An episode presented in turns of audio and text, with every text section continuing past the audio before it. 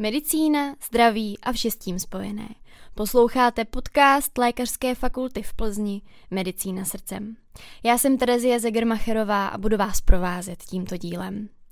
Pozvání do dnešní epizody přijal multitalentovaný parasportovec Adam Šimonek. Ahoj Adame. Ahoj Terko.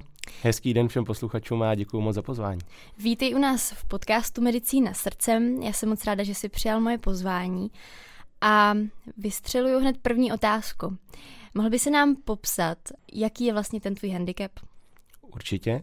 Můj handicap není úplně hned viditelný, hlavně třeba pro diváky tohoto podcastu, ale jedná se o vrozenou vývojovou vadu, která zasáhla tři končetiny. Nejpatrnější je to vlastně na levé noze, kde nevím, jestli je to úplně vhodné zjednodušovat v lékařském podcastu, ale v podstatě se jedná o to, že eh, stehenní kost je úplně eh, minimální, velmi zkrácená, takže koleno, které není běžným kolenem, je, je jakýmsi pakloubem, mm-hmm. tak je velmi blízko kyčli. Uh, v, vlastně lítková kost zde úplně chybí a kotník je také deformovaný. Funkčně bychom to mohli přirovnat uh, například k exartikulaci v koleni nebo v, ke stehenní amputaci mm-hmm. a je to vlastně úplně stejně řešené i co se týče protézy. Vývojová vada vlastně zasáhla i pravou e, dolní končetinu, kde v oblasti kotníku došlo k deformacím. V lékařských zprávách je zapsán pes echinovarus. Bylo to řešeno vlastně brzy, brzy po narození, e, ta končetina nebo ten kotník vlastně nefunguje, řekněme, úplně stoprocentně, ale, ale jakoby chůzi na něm, chůzi na něm zvládnu pravá ruka je vlastně úplně v pořádku, tam k žádným deformitám nedošlo a na levé ruce uh, vlastně mi chybí dva prsty, přičemž uh, ty palec je normální a ty dva, které tam zbývají, tak byly srostlé. Když bych měl zase vytáhnout nějaký pojem z lékařských zpráv, tak tam je to syndaktýlie. Řešili jste někdy doma vlastně tu příčinu, nebo četl si to v lékařských zprávách? Ono často to není úplně jasné, ale víš to? Eh, dobrá otázka hnedka na začátek. Vlastně stoprocentně to nevím. Hmm. Já jsem se potom pídil, nemůžu říct úplně, že bych se potom nějak hodně pídil, ale samozřejmě jsem se na to jako ptal, hlavně v dětském věku nebo potom na začátku puberty, kde mě to třeba zajímalo. Později vlastně, jak ten věk přibýval, já jsem eh, vlastně zjišťoval, že mě to vlastně ani úplně nezajímá, mm-hmm. protože to, že to budu vidět stejně, nic uh, jakoby na tom uh, nezmění. Já jsem vlastně, vzhledem k tomu, že ten handicap mám od narození, tak to tělo nepoznalo nic jiného. Myslím si, že jsem se s ním naučil uh, velmi dobře jako žít a jestli ten důvod byl A nebo B, už na té současné situaci vlastně jako nic nemění. Takže později mě to přestalo zajímat. Uh, nicméně to, co je pro mě důležité a to, co mě tam zajímá, je jaká jakoby dědičnost toho, mm-hmm. toho onemocnění v momentě, kdybych třeba chtěl mít, chtěl mít děti, tak mě tohle určitě bude zajímat tam mám informaci, že vlastně ten výsledek z, toho, z těch mých otázek je ten, že eh, při vývoji každého plodu je nějaká šance, že něco nepůjde úplně mm. dobře, což by měl být můj případ. A vlastně souvisí to i s tím, že dědičné by to být eh, nemělo. Mm. Co se týče lékařských zpráv, tak uh, tam jsme vlastně lehce pátrali. Jedna z kamarádek studující fyzioterapii se rozhodla psát bakalářskou práci uh, vlastně na, na, na můj handicap, takže i do těchto hodně historických lékařských zpráv jsme se snažili zabrouzdat. Nicméně uh, můj praktický lékař, nebo můj pediatr vlastně, měl o ordinaci relativně blízko řeky v Českých Budějovicích a v roce 2002, když přišli povodně, tak spousta té dokumentace je prostě pryč. No. Aha teďka jakoby ta myšlenka je, že až uh, přijde ten čas a budu se uh, chystat mít potomky, tak uh, pravděpodobně na nějaké na nějaké testování, pokud to bude možné, předpokládám, mm. že mhm. jo, to, to mi spíš řekneš ty, tak, uh, tak uh, nějaký test mě bude zajímat. Jasně. Tak možná v dnešní době můžeme být rádi, že je všechno elektronicky uložené. Ty už si to trošku nakousnul. Kdy jsi vlastně uvědomil, že máš nějaký handicap?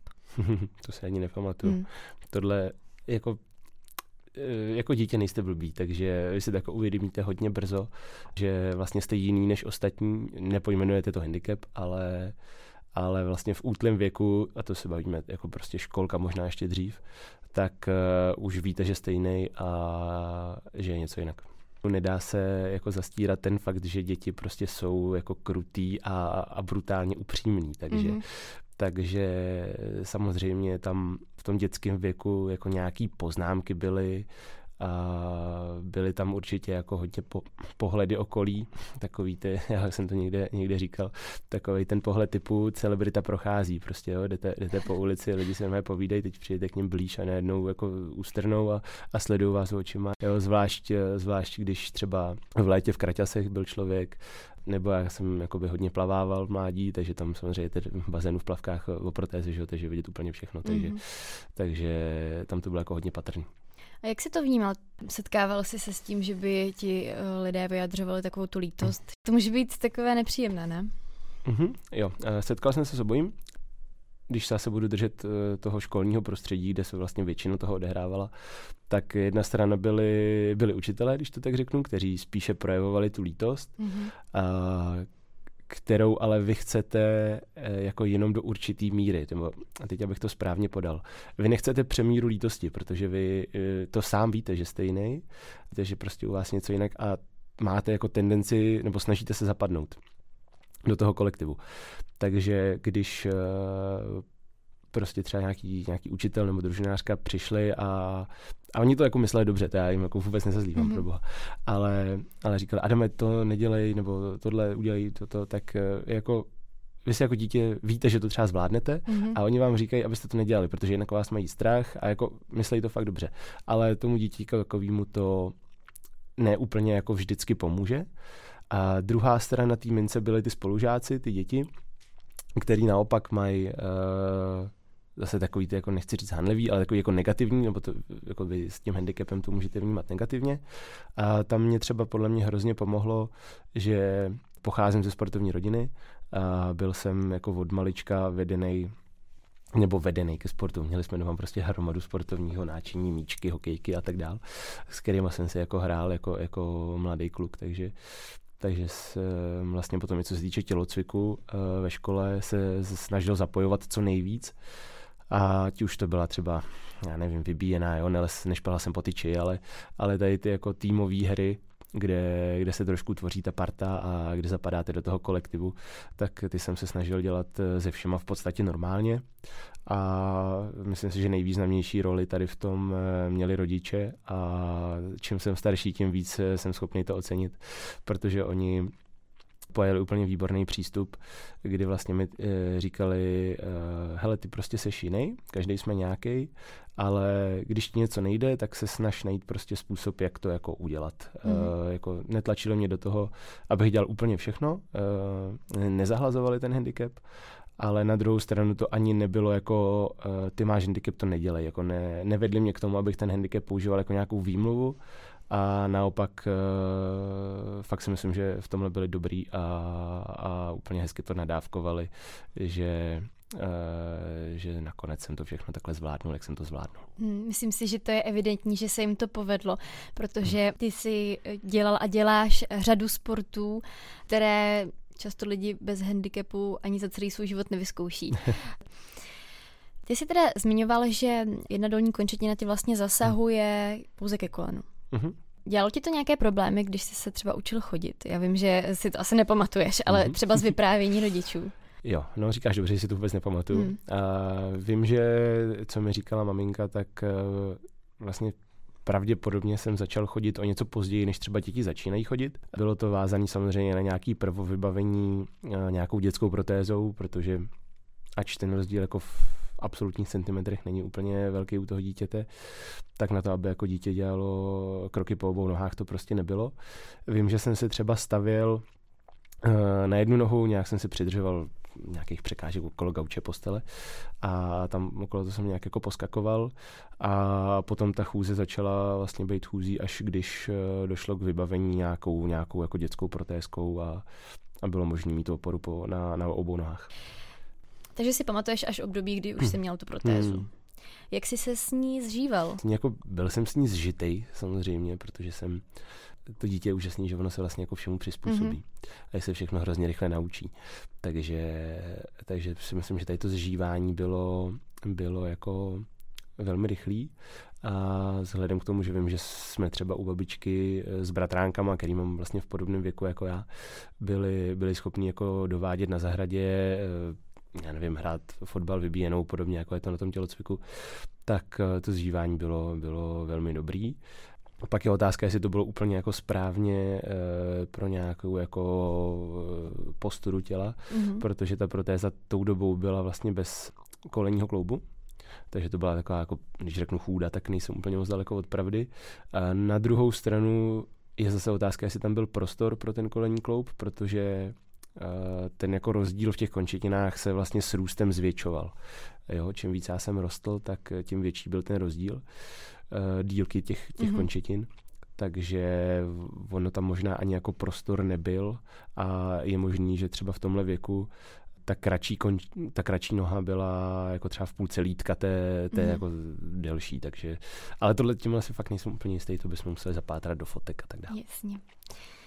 Tak pojďme už k tomu sportování. Já jsem e, zmiňovala, že jsi multitalentovaný parasportovec, protože vím, že jsi plavával. Proč jsi vybral vlastně to plavání tehdy? když jsem mluvil o rodičích, tak nevím, jestli jsem si úplně plavání vybral já, nebo mi bylo vybráno. Mm-hmm. Ale jak už jsem říkal, tak jako sport v rodině byl velký téma, je do dneška. A logicky já jsem viděl u vrstevníků, že každý dělal nějaký sport, tenhle chodil na fotbal, tenhle na hokej, tenhle na karate, každý jako na něco. A já jsem chtěl taky někam chodit, čo? takže jsem říkal, mami, tati, prostě dejte mě na tohle, dejte mě na tohle. A samozřejmě jsem přicházel s těma sportama, který mě bavili, že? a který pro mě byly absolutně nevhodný tou dobu. Mm-hmm. Takže naši nakonec Eh, rozhodli, že to bude plavání, už jako vzhledem k rehabilitaci a tak dál. A to jsem začínal taky hrozně, no, hrozně brzo. Myslím si, že to bylo zhruba ve čtyřech letech, kdy, kdy jsem začal jako pravidelně chodit do bazénu. Úplně bych to nenazýval jako sportovním tréninkem, ale, ale bylo to nějaký jako prostě zvykání si na vodu, učení se té technice a tak dál, i když jako ten prvek rehabilitace touhle dobou ještě určitě převládal. Do toho sportovnějšího módu se to přesunulo někdy zhruba, když mi bylo devět a vydrželo mi to dlouho. Já vím, že jsi měl spoustu úspěchů. Můžeš nám nějaké vyjmenovat v tom plavání? V plavání eh, myslím si, že jednoznačně největší úspěch eh, bylo, že jsem se zúčastnil, kvalifikoval jsem se a pak jsem se zúčastnil mistrovství Evropy eh, v Dublinu v roce 2018 a to vlastně už uh, se nepodařilo nějak překonat. Pak jsou tam nějaký osobní rekordy, což jsou takový jako osobní úspěchy samozřejmě. pak uh, vlastně jako přišel covid a tím, že jsem nebyl profesionální plavec, tak uh, to plavání se stalo jako Jasně. jako velmi obtížným. Zároveň už jsem do něj dělal další sporty, na který se předpokládám za chvilku mm-hmm. zeptáš a a tím pádem vlastně ta plavecká kariéra jako, tak jako přirozeně skončila. Mhm. A v jaké kategorii jsi plaval? Já jsem byl dlouho v třídě S9. V plavání je uh, vlastně jakoby 10 tříd, co se týče fyzického mm-hmm. handicapu, pak jsou tři vlastně pro zrakové postižení a jedna třída pro mentální postižení. Takže ty třídy se označují jako S1 až S10, s tím, že S10 je vlastně nej, nejmenší handicap. A já jsem byl dlouho v třídě S9, a potom jsem byl přesunut do třídy S8. Není to jenom v plavání, je to ve, ve více sportech. Probíhá klasifikace, která spočívá uh, vlastně v tom, že člověk dodá nějaké lékařské zprávy o tom svém, o tom svém uh, handicapu a potom jsou klasifikátoři, což jsou většinou fyzioterapeuti, lékaři, tak dále, nějaký jako panel, mm. ke kterému člověk jde, oni znají ty jeho zprávy, vezmou si ho jednak na sucho, na lehátko, například vím, že jako mi měřili prostě rozsahy pohybu v kloubech jednotlivých, rozdíl délky těch, těch jednotlivých kostí a tak dále. Eh, neznám to úplně do detailu, ale předpokládám, že to nějak obodují, mm-hmm. výjdou jim z toho nějaké body a pak ještě se jde do bazénu, kde vás vlastně ty, ti klasifikátoři také pozorují a pak ustanoví tu, tu finální jako sportovní třídu. Uh, tě, jak už jsem říkal, fyzický handicap má 10 těch tříd, no a potom vlastně, když se závodí, tak uh, na těch větších závodech, mistrovství světa, Evropy, paralympijské hry, tak je to tak, že každá ta třída závodí eh, vlastně jenom mezi sebou. To znamená, že je rozplavba vyloženě třeba 100 metrů prsa nebo 100 mhm. metrů uh, kraul uh, na, v třídě S8 například. A na těch menších závodech potom nějaké české poháry a tak dál, tak uh, funguje nějaký bodový přepočet. To znamená, že všechny třídy závodí spolu, ale když řeknu, že minuta na 50 volně uh, má úplně jinou bodovou hodnotu pro třídu S3 a pro třídu S9. Mm-hmm. My jsme tady v podcastu Medicína srdcem měli eh, paraplavkyni, takže pokud by posluchači se chtěli o paraplavání dozvědět více, tak si mohou pustit epizodu s Alexandrou Borskou. Pojďme k dalšímu sportu, kterému si se věnoval a věnuješ, a to je paraflorbal. Proč jsi si vybral paraflorbal? Co se ti na něm líbilo? Uh, já jsem se k paraflorbalu dostal vlastně tak, že uh, jsem dělal to paraplavání uh-huh. a kam začal uh, vlastně chodit uh, můj kamarád Ivan Nestával, který zároveň už paraflorbal dělal. A Několikrát se mě zeptali, jestli si to nechci přijít vyzkoušet. Samozřejmě jsem úplně na první zavolání nereagoval, uh, protože do, jako vozík do té doby jsem jsem vlastně jako neznal a úplně se mi na něj přiznávám nechtělo. Mm-hmm. A vím, že to takhle jako má většina třeba amputářů, který se potom začnou věnovat, ať už je to paraflorbal, parabasket nebo nějaký, nějaký jiný vozíkový sport. Takže, takže tam jako ten začátek chvilku trval, ale Ivan byl dostatečně vytrvalý na to, aby mě tam dotáhnul a já jsem ten paraflorbal začal trénovat. Ze začátku mi to jednak nešlo, takže mě to logicky ani moc nebavilo, ale vydržel jsem u toho chvilku a postupně, jak jsem se zlepšoval, tak mě to začínalo i víc, i víc bavit.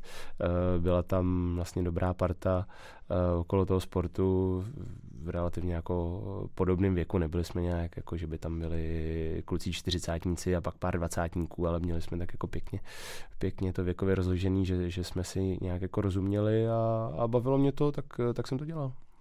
A ty normálně na vozíku nejseš, hm. tak uh, jaké to je učit se s tím vozíkem a ještě k tomu hrát fotbal na něm? Jasně, jasně. Tam se ještě musíme na začátku zmínit, že ten vozík, na kterým my sportujeme, je odlišný od toho vozíku, hmm. který, který se používá třeba v nemocnicích, hmm. nebo od vozíků, které, které vlastně kluci používají eh, vlastně v běžném mhm. životě. Mm-hmm. Liší se to především v tom, že ty kola, ty velká kola na tom vozíku nejsou jakoby kolmo k zemi, ale jsou nějakým eh, způsobem pod nějakým úhlem zkosená, to se dá různě jakoby nastavovat nebo přizpůsobovat tomu danému hráči. Ten důvod je primárně proto, aby ten vozík byl trochu obratnější mm-hmm. a zároveň trochu stabilnější. Ty vozíky mají potom nárazníky, pokud dojde k nějaké srážce, aby se do sebe, aby se do sebe nezaklesly, ale, ale se od sebe odrazili a ty hráči mohli dál hrát. Takže tak, ale jinak je to samozřejmě alfa a omega toho sportu. Když to přirovnám ke sportu zdravých, tak uh, vlastně ve většině sportů i ten pohyb je vlastně hmm. základem pro ten sport. A, a tady ten pohyb je vlastně na vozíku, vozík máte v podstatě jako místo těla, takže pokud v nějakém sportu využíváte, si třeba kryjete, kryjete míč tělem nebo něco takového, tak tady vám k tomu slouží ten vozík a logicky je potřeba uh, ho umět ovládat a čím líp ho člověk umí ovládat, tím větší má výhodu na tom hřišti.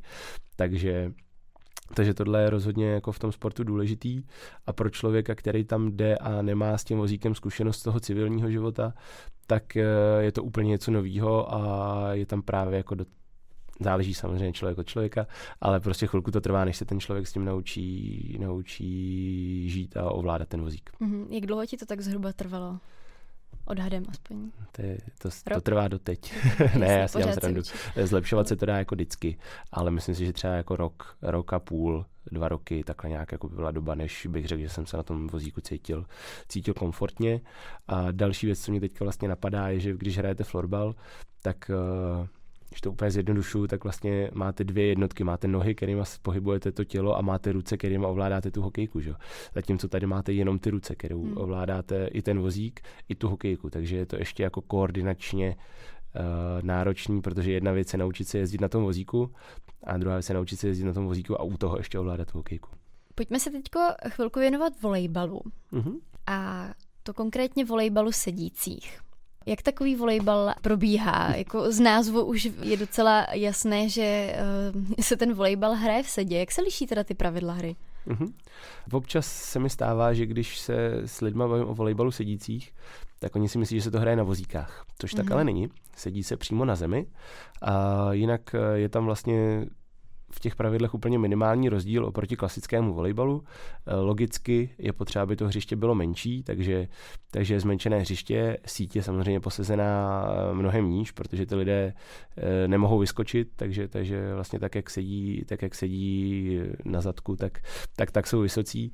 Mimochodem je to jedno z pravidel, že, že pokud člověk při volejbalu sedících odehrává nějaký míč, tak jeho hýždě se musí dotýkat země, Mm-hmm. To znamená, že nějaké kleknutí a tak dále jako nepřipadá v úvahu zase právě proto, aby jednotlivé handicapy nebyly mezi sebou nějak, nějak zvýhodněné. A pak je to vlastně všechno. Pak už jediným rozdílem, který tam je, tak je, že se ve volejbalu setících smí blokovat podání, což se v klasickém volejbalu nesmí, ale jinak ty pravidla jsou úplně stejná na tři, na tři doteky v šesti hráčích, na tři vítězné sety do 25 bodů. Mm-hmm.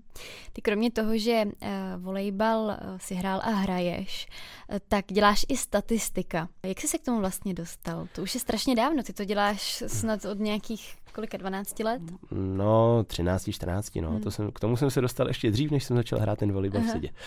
takže, takže tak.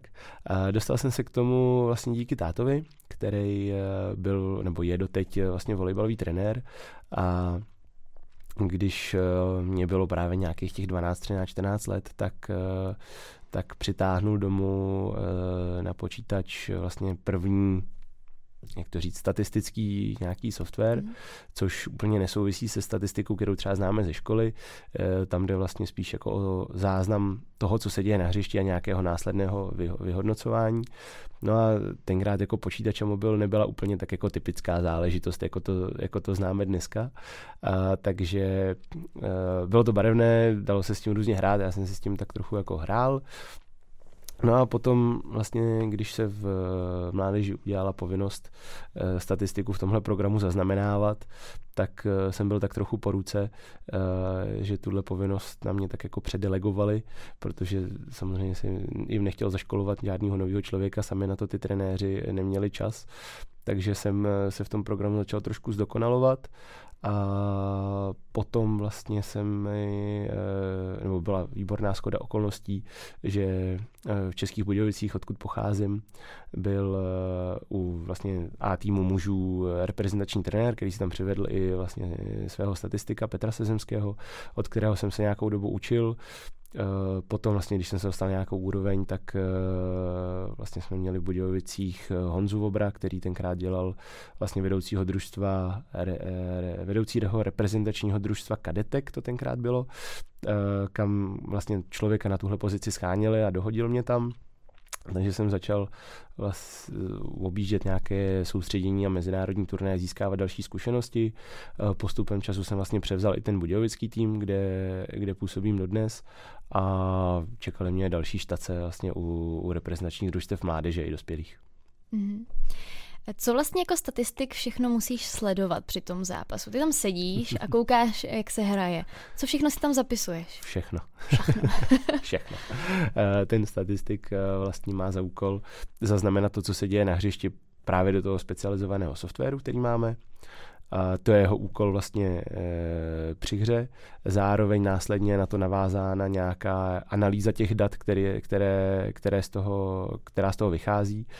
Takže primárně e, vlastně při tom zápase už kontrolujeme jenom tu taktiku, kterou máme nastavenou vlastně předtím, protože největší část té práce se odehrává ještě před zápasem s tím soupeřem, s kterým hrajeme, kde vlastně máme jeho historické zápasy, máme nějaká historická data a na ta se připravujeme.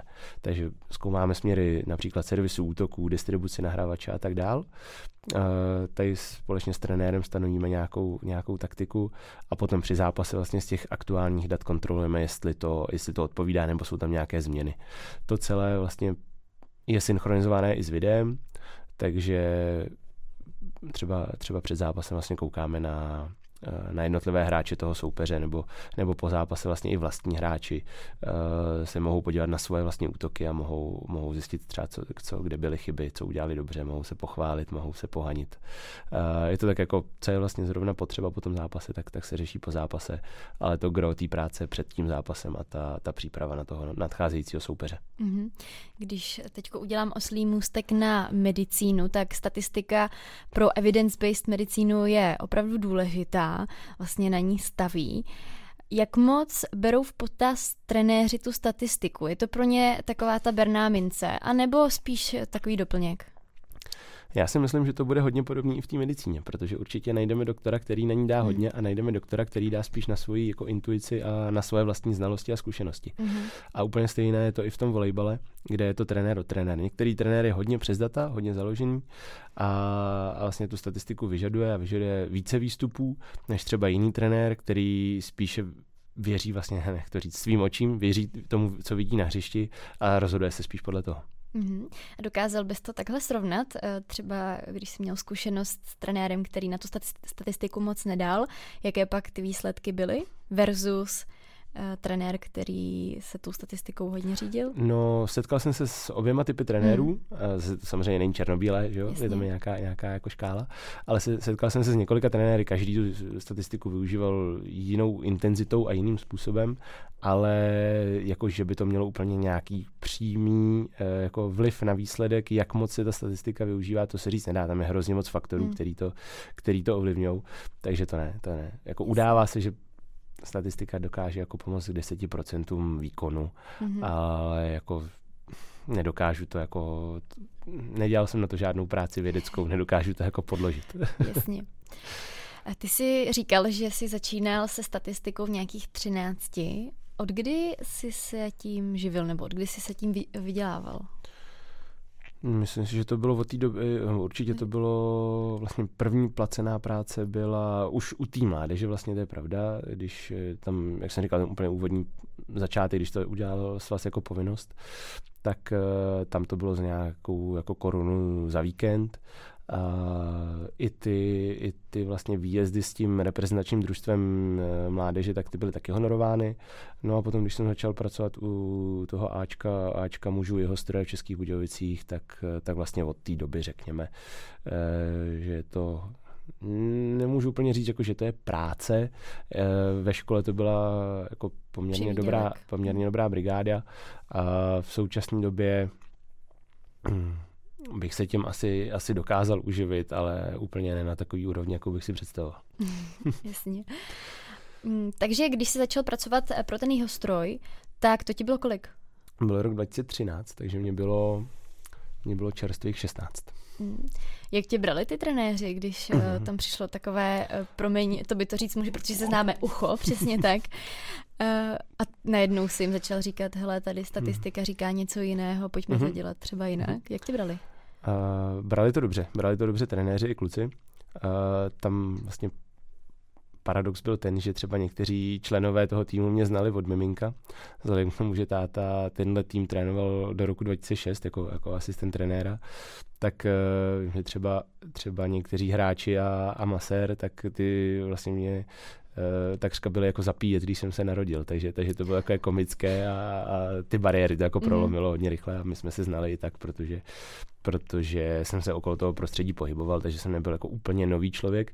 Nová byla samozřejmě ta role, v které jsem se tam vyskytoval, která mohla být někdy nepříjemná, ale tam zase to bylo o tom, že ten trenér, který tam byl tenkrát, Honza Svoboda, tak uh, na ty čísla docela dal a, a, a věřil mi v tom, co dělám, takže, takže on věděl, že vlastně jsem vyškolený člověka, s kterým spolupracoval předtím a že se mnou spolupracovali i jiní trenéři a vzhledem k tomu, že nám jako nebyly žádné velké výtky nebo, nebo tak, tak si myslím, že neměl důvod eh, tomu nevěřit. A ostatně, kdyby mi nevěřil, tak jsem jako se do té role nedostal, takže, hmm. takže tak. Jasně. Eh, tak to byla uh, kapitola volejbal. Vyhazuju další otázku. Co parabasketbal? Já vím, že se totiž věnuješ wheelchair basketballu. Tak, um, jak jsi přišel na basketbal? Já věděl, že to řekne. Ten anglicismus, že tam dostaneš. Ne, nicméně basketbal se opět pojí k Ivanovi, který už jsem zmiňoval dneska a vlastně vychází z toho, že je velmi blízko tomu florbalu. Používají se tam úplně stejné vozíky, takže ten pohyb je velmi podobný, jenom odpadá ta hokejka. Dostali jsme se k němu, teď doufám, že to řeknu správně, někdy v roce 2018 kdy nás vlastně trenér reprezentace, ten prostě v České republice se organizoval kemp pro nováčky, kam jsme byli pozváni jako mladí nadějní florbalisté. A byl nám basketbal jakoby představený, vyzkoušeli jsme si ho, měli jsme tam Jardu Mence, trenéra tehdejšího reprezentačního. A, takže nás jako něco, nějaký základy se nám snažil předat už tam, ale důležitý bylo, že nás to s Ivanem chytlo, a, že těch soustředění nebo víkendů vlastně se udělalo několik. A nás to chytlo natolik, že jsme se chtěli věnovat tomu i víc než jednou za měsíc, jednou za dva měsíce někde na, na kempu na víkend. Takže jsme se rozhodli, že si vlastně založíme družstvo v Českých Budějovicích a přišli jsme Eh, za, předsedbo, za předsedou vlastně basketbalového klubu Tigers, což je normální basketbalový klub zdravých v Českých Budějovicích. A tam jsme se s Tomášem Hejpetrem eh, shodli na myšlence, že by vlastně tyhle tyhle družstva jakoby parasportů měly, e, měly spadat pod normální kluby společně, jako má klub prostě kategorie hmm. muži, ženy, dorostenci, junioři, juniorky a tak dál, tak jednou z těch kategorií by měly e, nebo mohly být e, vlastně handicapovaní nebo, nebo parasportovci, takže jsme se začlenili do struktury tohohle klubu a oslovili jsme vlastně nějaké kamarády z florbalu, kteří ten basket začali dělat s námi.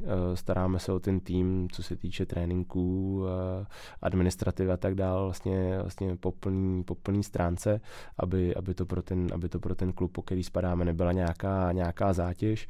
No, vzájemně si snažíme pomáhat a myslím si, že nám to docela dobře funguje. V tom klasickém basketbalu vím, že jeden z takových asi nejznámějších faulů je osobní chyba když se ten hráč dostane eh, příliš uh-huh. blízko k, k tomu dalšímu hráči. Uh, jak se řeší tohle třeba na těch vozíčkách? Je tam něco takového? Jasně tam je tendence u všech těch sportů vlastně dělat co nejmenší rozdíly mezi tím klasickým sportem a tím, tím uh, parasportem, co se týče vlastně pravidel. Mm-hmm. Takže, takže už jsme se o tom bavili u volejbalu, že ty rozdíly jsou vlastně minimální, jenom se uspůsobuje vlastně ta část, která je potřeba vzhledem k tomu handicapu. Ve florbale je to jakoby koncepčně úplně stejně a v basketbalu taky. Vlastně ten basketbal má úplně stejné rozměry hřiště, má stejně vysoké koše, stejné míče a stejná pravidla.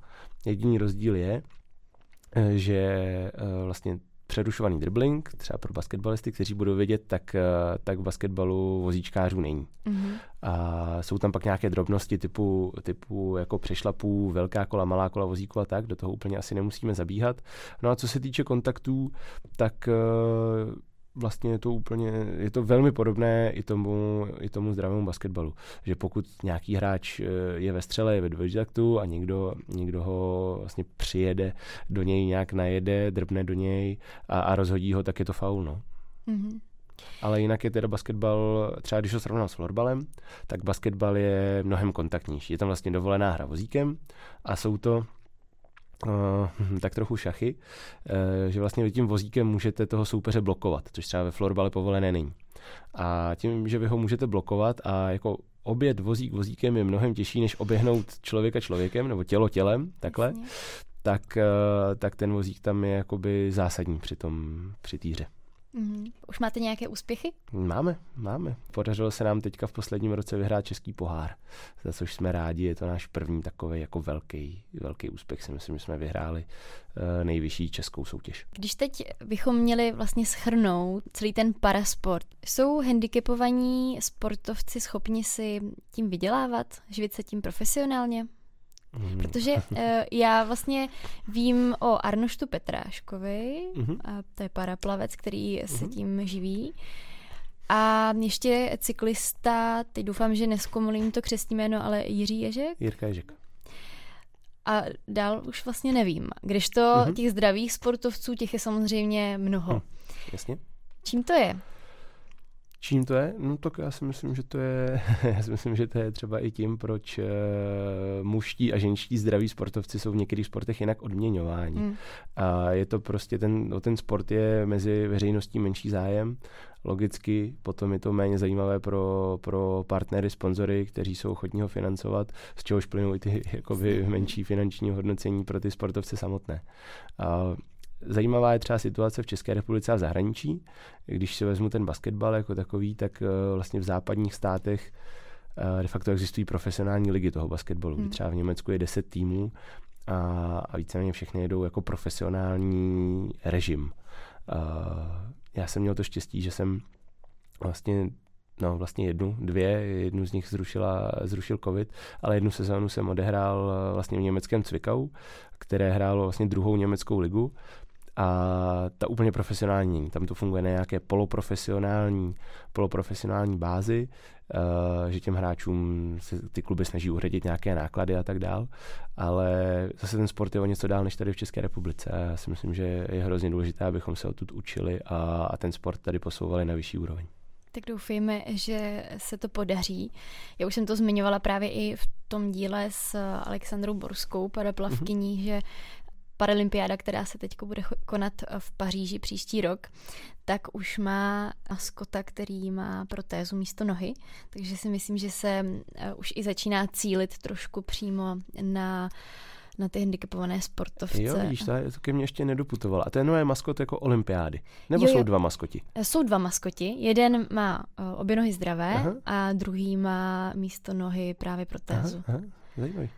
Takže doufám, že to i trochu zacílí na ty sponzory.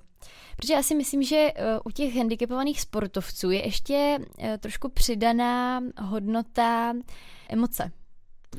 Rozumím. Tenhle rozměr je hrozně důležitý a říkáš naprosto správně, jak to je a já k tomu jenom ještě přidám pohled toho, že vlastně do toho sportu handicapového, do toho parasportu jsou vlastně inkluováni nebo probíhá tam nějaká inkluze skrz to, že se zdraví sportovci do něj zapojují. Mm. A i třeba v rámci těch jednotlivých lig je vlastně dovoleno, aby na hřišti byl třeba jeden nebo dva zdraví hráči, kteří nemají minimální handicap, mm-hmm. ale mohou normálně jakoby soutěžit, můžou být v tom kolektivu a vlastně probíhá tam ta inkluze, která je, která je hrozně důležitá. Mm-hmm. Adame, teď bych ráda zmínila protetiku.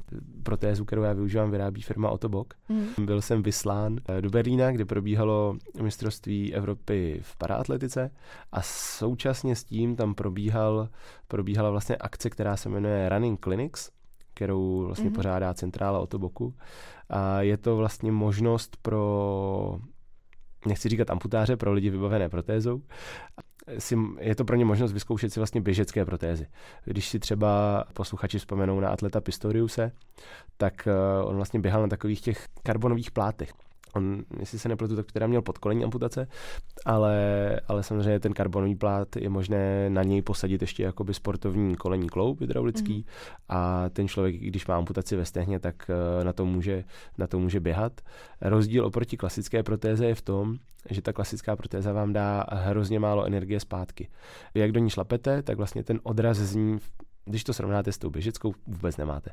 Když eh, si potom člověk nasadí tu, tu běžeckou, tu, tu karbonovou, tak úplně nejlepší přirovnání je prostě k Maxi Psufíkovi. E, že se cítíte tak jako, jako na trampolíně trochu a vlastně ten, ten plát, jak, jak vy na něj dopadnete, tak, tak on se smrští a vy to přejdete a on se odmrští, mm-hmm. odmrští vlastně tou silou, kterou jste mu dali, dali dál. Mm-hmm. Ty si těch protéz vystřídal několik. Mm-hmm. Kými všemi protézami jsi si prošel doslova? Jasně, e, doslova. E, začínalo to, jak jsem říkal, těmi, těmi chůdami e, v mládí, kde, jestli si to dobře pamatuju, tak vlastně ani nebylo stavebně možné tam nějaký kolení kloub dostat. Takhle to vlastně pokračovalo až do nějakého věku 20 let, kdy vlastně to si určitě pamatuje, že na gymnáziu já jsem chodil uh, o protézi, která vlastně se neohýbala, mm. která měla kolení kloub, který byl zabržděný, ale já jsem se ho mohl odbrzdit, když jsem si třeba šel sednout nebo jo, do auta, do mm. lavice, kamkoliv. Takže v sedě jsem jako by měl kolena pokrčená, ale když jsem chodil, tak, tak to furt byla vlastně chůda. Uh, tam protetici se snažili mi nabídnout uh, nějaký kolení klouby, který by tu chůzi jako zlepšili. Nicméně to byly hydraulické kolení klouby a já jsem se nikdy nenaučil uh, jim věřit, protože oni fungují na bázi zátěžové brzdy, že prostě pokud ten kloub je zatížený, tak se zamkne, to znamená, mm-hmm. člověk na něj došlápne, on se zamkne a když z něj se odšlápne, tak tam není ta váha mm-hmm. a ten kloub jakoby švihne, švihne v té chůzi. Mm-hmm. Takže k těmhle klubům jsem si nebyl z nějakého důvodu, nevím proč, uh, schopný vybudovat důvěru, takže, takže prostě jsem na něj nepřešel a do 20 let, ač takhle s odstupem času je to tragédie, tak jsem 20 let chodil vlastně na chůdě. No a potom vlastně jsem překročil hranici 18 let, stal jsem se plnoletým, což mimo jiné v České republice znamená, že člověk eh, může pojišťovnu žádat o bionický kolení klouby, mm-hmm. což je kolení kloub, který furt funguje na bázi hydrauliky, ale... Promiň, no, do 18 ne? Do 18 ne, je to takhle, je to takhle prostě pojišťovnou nastaveno. Mm. Uh, ale stalo se vlastně to, že jsem přišel nějak na protetiku a kluci protetici říkali, hele, ty vlastně máš nárok jako žádat o novou, o novou nohu, o novou protézu a už je ti 18, tak co kdyby jsme požádali vlastně o tu, o tu bioniku. Uh, dotáhli to do Budějovic, uh, nechali mě na tom vlastně, půjčili mi to na jedno odpoledne, abych se na tom prošel. Bylo to pro ně úplně nový, nicméně ani jednou jsem si na tom nenabil, ani jednou jsem na tom nespadnul mm-hmm. a řekl jsem si, že by to vlastně mohlo být jako dobrý to zkusit. Pak jsem začal pátrat eh, na webových stránkách a, a na internetu obecně. Jsem si našel, že vlastně se, že existují jakoby tři úrovně těch bionických kloubů, přičemž pojišťovna měla v číselníku pouze ten pouze ten jakoby spodní, ten třetí level a je tam poměrně velmi velký rozdíl mezi tím třetím a druhým. Takže jsem si řekl, že by to bylo zajímavý ten, ten jako kloup, kloup jako mít aspoň už ten druhý, ten prostřední úroveň, když už jdu do takový jako velký změny. Takhle přemýšlel moje 20 letý já. No a když jsem s tímhle přišel na protetiku za, za doktorem a za protetikama, tak si všichni zaklepali na čelo a řekli, no tak ty jsi se úplně zbláznil. Mm. Teď tady to nikomu prostě pojišťovna neschválila a tak dál. Nicméně tam hrálo důležitou roli to, že ten vlastně třetí, že ten třetí kloup uh, má jakoby jinou technologii, a než má potom ten druhý a první. A vzhledem k tomu, jak já mám handicap, což když uh, bych měl nějak popsat posluchačům, tak vlastně kyčel a koleno nejsou pod sebou, jako je to běžné, ale kyčel a koleno jsou, nebo koleno je vlastně předsunuté kyčly. Takže i pro tu protézu je to trochu jiná zátěž, ty síly tam působí trošku jinak. A, a prostě došli jsme k závěru, že abych jako správně chodil, tak, tak ta, ten třetí úroveň, tak ta hydraulika, ta, ta elektronika se s tím prostě neporadí. Tudíž jsme vlastně napsali napsali eh, vlastně posudek na to, že jednak prostě mám takový stupeň aktivity a, a takový typ handicapu, že tu bionickou nohu jako zvládnu. Mimo jiný se tam z nějakých důvodů dokládá posudek psychologa, že člověk prostě dokáže absolvovat tu změnu. A nicméně jsme požádali pojišťovnu o ten prostřední stupeň, který se asi nebudeme úplně divit, že to pojišťovna úplně na začátku zamítla a řekla mi něco, nebo v tom dopise stálo něco ve stylu, doteď si chodil o chůdě, tak chuť o chůdě dál. Nicméně, jak jsem byl takový jako urputnej v tom věku, tak mi to nedalo. A spojil jsem se vlastně s profesionálama, s právníkama, kteří napsali velmi pěkné odvolání. Nakonec to dopadlo dobře, že vlastně pojišťovna si opravila své vlastní rozhodnutí mm-hmm. a tu protézu, kterou já jsem žádal, mi, mi přiznal. Mm-hmm. Takže nakonec happy end.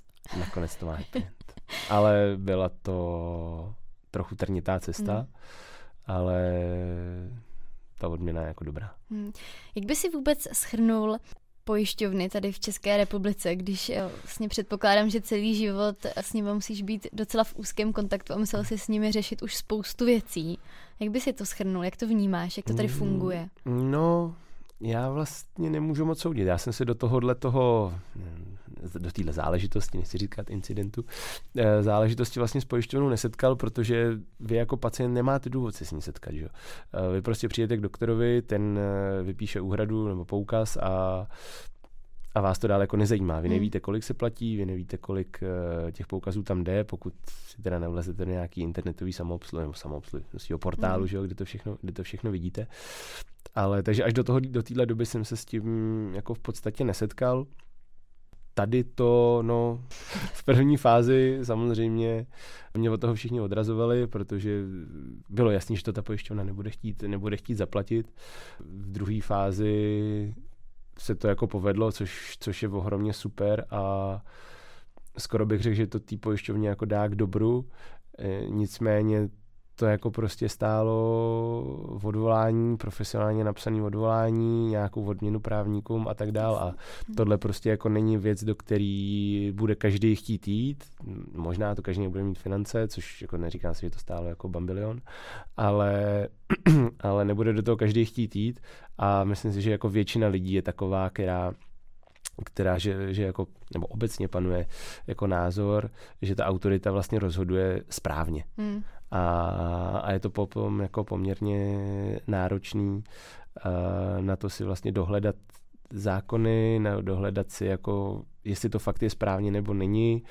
A, no, chce to trošku úsilí a práce a to si myslím, že by být nemělo, že by ta autorita měla rozhodovat jako správně. Že? Správně. Eh, Adame, mohl by si popsat, jaké části vlastně ta protéza má? Mm-hmm, jo. Protéza se vlastně skládá vždycky z dvou částí. Eh, jedna část je to lůžko, kam vlastně pacient vkládá svůj pahýl nebo prostě tu, tu zbývající končetinu. Ta se vyrábí vždycky přímo na toho pacienta. Vlastně je to nějaké manuální zručnosti toho jedno, daného protetika, aby to, aby to všechno sedělo. Eh, v tomhle já třeba mám jako trochu výhodu, eh, že, že vlastně ten, ten no, nevím, jestli to je pahýl medicínsky správně řečeno, ale ta, ta prostě zbývající končetina nemění úplně moc svůj objem a tvar v čase. Eh, vím, že třeba kamarádi, kteří jsou po amputacích, tak s tím občas mají problém, že, že ten pahýl jim natýká, nějak se jako otlačí pro, nebo prostě mění nějaký objem. Třeba i podle toho, jak jsou zrovna aktivní a ty svaly pracují více nebo méně. Takže tam třeba potom je i jako hledání, hledání toho optimálního tvaru a velikosti. Na, na ten pahýl se potom vlastně nasazuje eh, skrz adaptér uh, vlastně se tam nasazují už sériově jako vyráběné eh, kolenní klouby, trubky a, a chodidla a to potom vlastně záleží na, na tom, co si ten pacient zvolí, na tom, co si ten pacient uh, vlastně jako přeje, co mu vyhovuje a tak dál, protože je tady eh, celá řada, celá řada kolenních kloubů od uh, úplně jako uzamčených až po, až po ty bionické. Uh, je tady celá řada chodidel od měkčích, tvrdších, aktivnějších, pasivnějších a tak dál. Eh, takže tak. Nejzajímavější z toho je asi vlastně ta bionika, která je za mě prostě jako největší jako technologický uh, nebo technologicky nejdál ze všech těch, ze všech těch uh, protéz nebo ze všech těch kolenních kloubů. Vlastně ten kolenní kloub funguje na, na tom, že má v sobě hydraulický válec a je, je nějaký senzory, baterky samozřejmě, čipy a tak dál a vlastně z těch senzorů vnímá, co se, co se aktuálně děje, v jaký poloze se nachází, co ten pacient, pacient, uživatel s tím zrovna jako dělá a podle toho řídí tu hydrauliku, kterou má v sobě. Takže, ten, takže ta bionická končetina je vlastně schopná se přizpůsobovat váze boty, je schopná přizpůsobovat se rychlosti chůze, je schopná chodit do schodů, ze schodů, po nakloněných rovinách a tak dále. Takže jako velmi, velmi technologicky pokročilá záležitost a je to super i do té chůze jako takový. Mm-hmm. Takže vlastně každý uživatel si musí vybrat, vyzkoušet, jaká ta protéza mu nejvíc vyhovuje. Jo, určitě, určitě je to o zkoušení. U těch jako elektronických protéz je to potom i o nějakém nastavování, kdy sice ta končetina má tak trochu svoji hlavu a podle toho, kde se zrovna nachází, tak mění ty, mění ty odpory, ale jsou tam i třeba režimy, které si ten uživatel může navolit, takže třeba na kolo je tam speciální režim, že vlastně ten kolení klub se odemkne mm-hmm. a, mhm. a nechává, nechává vlastně tu, tu nohu jako rotovat potom po, to, po té šlapce.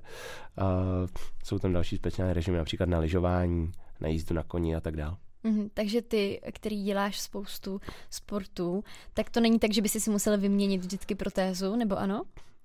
A no, jenom si tam navolíš nějaký ten No já režim. zase tolik sportu jako s protézou nedělám, že? Já je dělám, já dělám na vozíku. Jasně, na vozíku. A hmm. plavání se dělá bez protézy a volejbal sedících taky, protože tam jako tomu člověku reálně překáží.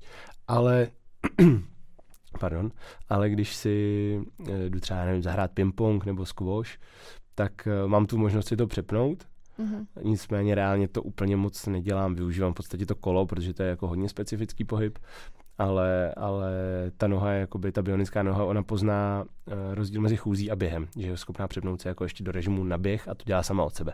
Tam není potřeba, aby, aby jakoby člověk něco dělal s tím, takže takže tam vlastně využívám ten, ten základní režim, který tam je. Je nějaký sport, který si ještě nedělal a chtěl by si ho vyzkoušet? Chtěl by si se mu věnovat?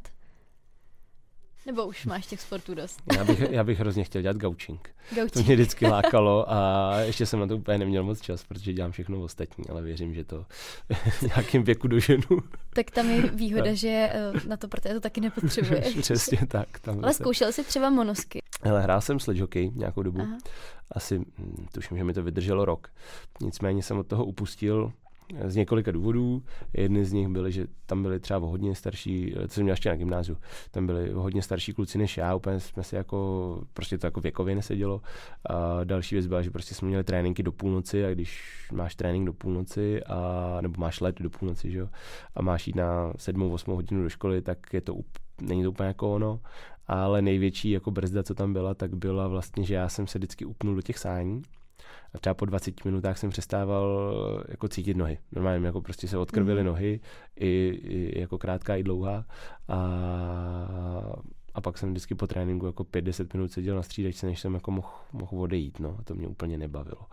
Jasně. Nicméně monosky jsem, jo, monosky jsem taky zkoušel. Myslím si, že jeden rok jsem měl, kdy jsem na tom jezdil třeba třikrát. Chystám se na to vyrazit na, na lyže normálně, normálně o protéze, mm-hmm. protože jednak je tam na to režim, bionickým koleni, a jednak se dělají speciální lyžařské protézy, takže, takže na to se jako rozhodně těším, až to vyzkouším. Bohužel mi to teďka úplně nevychází termínově, když jsou tady eh, kluci a holky, co to, co to školej a mají to vybavení na horách, tak já většinou jsem někde s jiným sportem, protože to je samozřejmě v sezóně basketbalu, florbalu a tak dále, takže, takže na, to se, na to se těším, ale ještě se mi to nepovedlo. To si mi hezky nahrál když už jsme u toho sportování. vím, že uh, ještě stále studuješ, studuješ management na Vysoké škole ekonomické, je to tak? Je to tak, říkáš to správně. A už se blížíš do velkého finále, máš blízko státnice. Co dál ti ještě čeká, kromě státnic? Ne, já mám státnice vlastně už tak trošku za sebou. Uh-huh. Ty se mi podařilo teďka, teďka úspěšně složit hlavní státnice. A to, co mi chybí, tak je obhajoba diplomové práce, na kterou se chystám až vlastně Nevím, kdy to bude uh, ven, tenhle podcast, ale v lednu 2024, téměř za rok.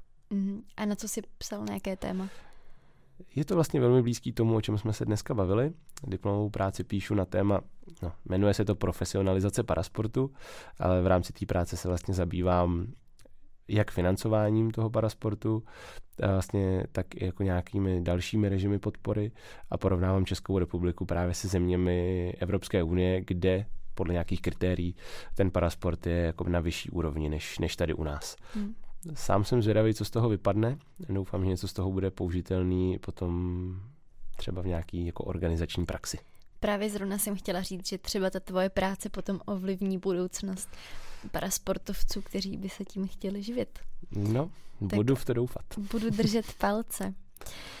Adame, já ti moc krát děkuji, že jsi přijal pozvání k nám do podcastu. Přeju ti, aby se ti dařilo nejen v tom sportovním životě, ale i v osobním. A díky, že jsi přišel. Já moc krát děkuji za pozvání, bavilo mě to. Díky, že jste nás doposlouchali až sem a budu se na vás těšit u dalšího dílu podcastu Lékařské fakulty v Plzni Medicína srdcem.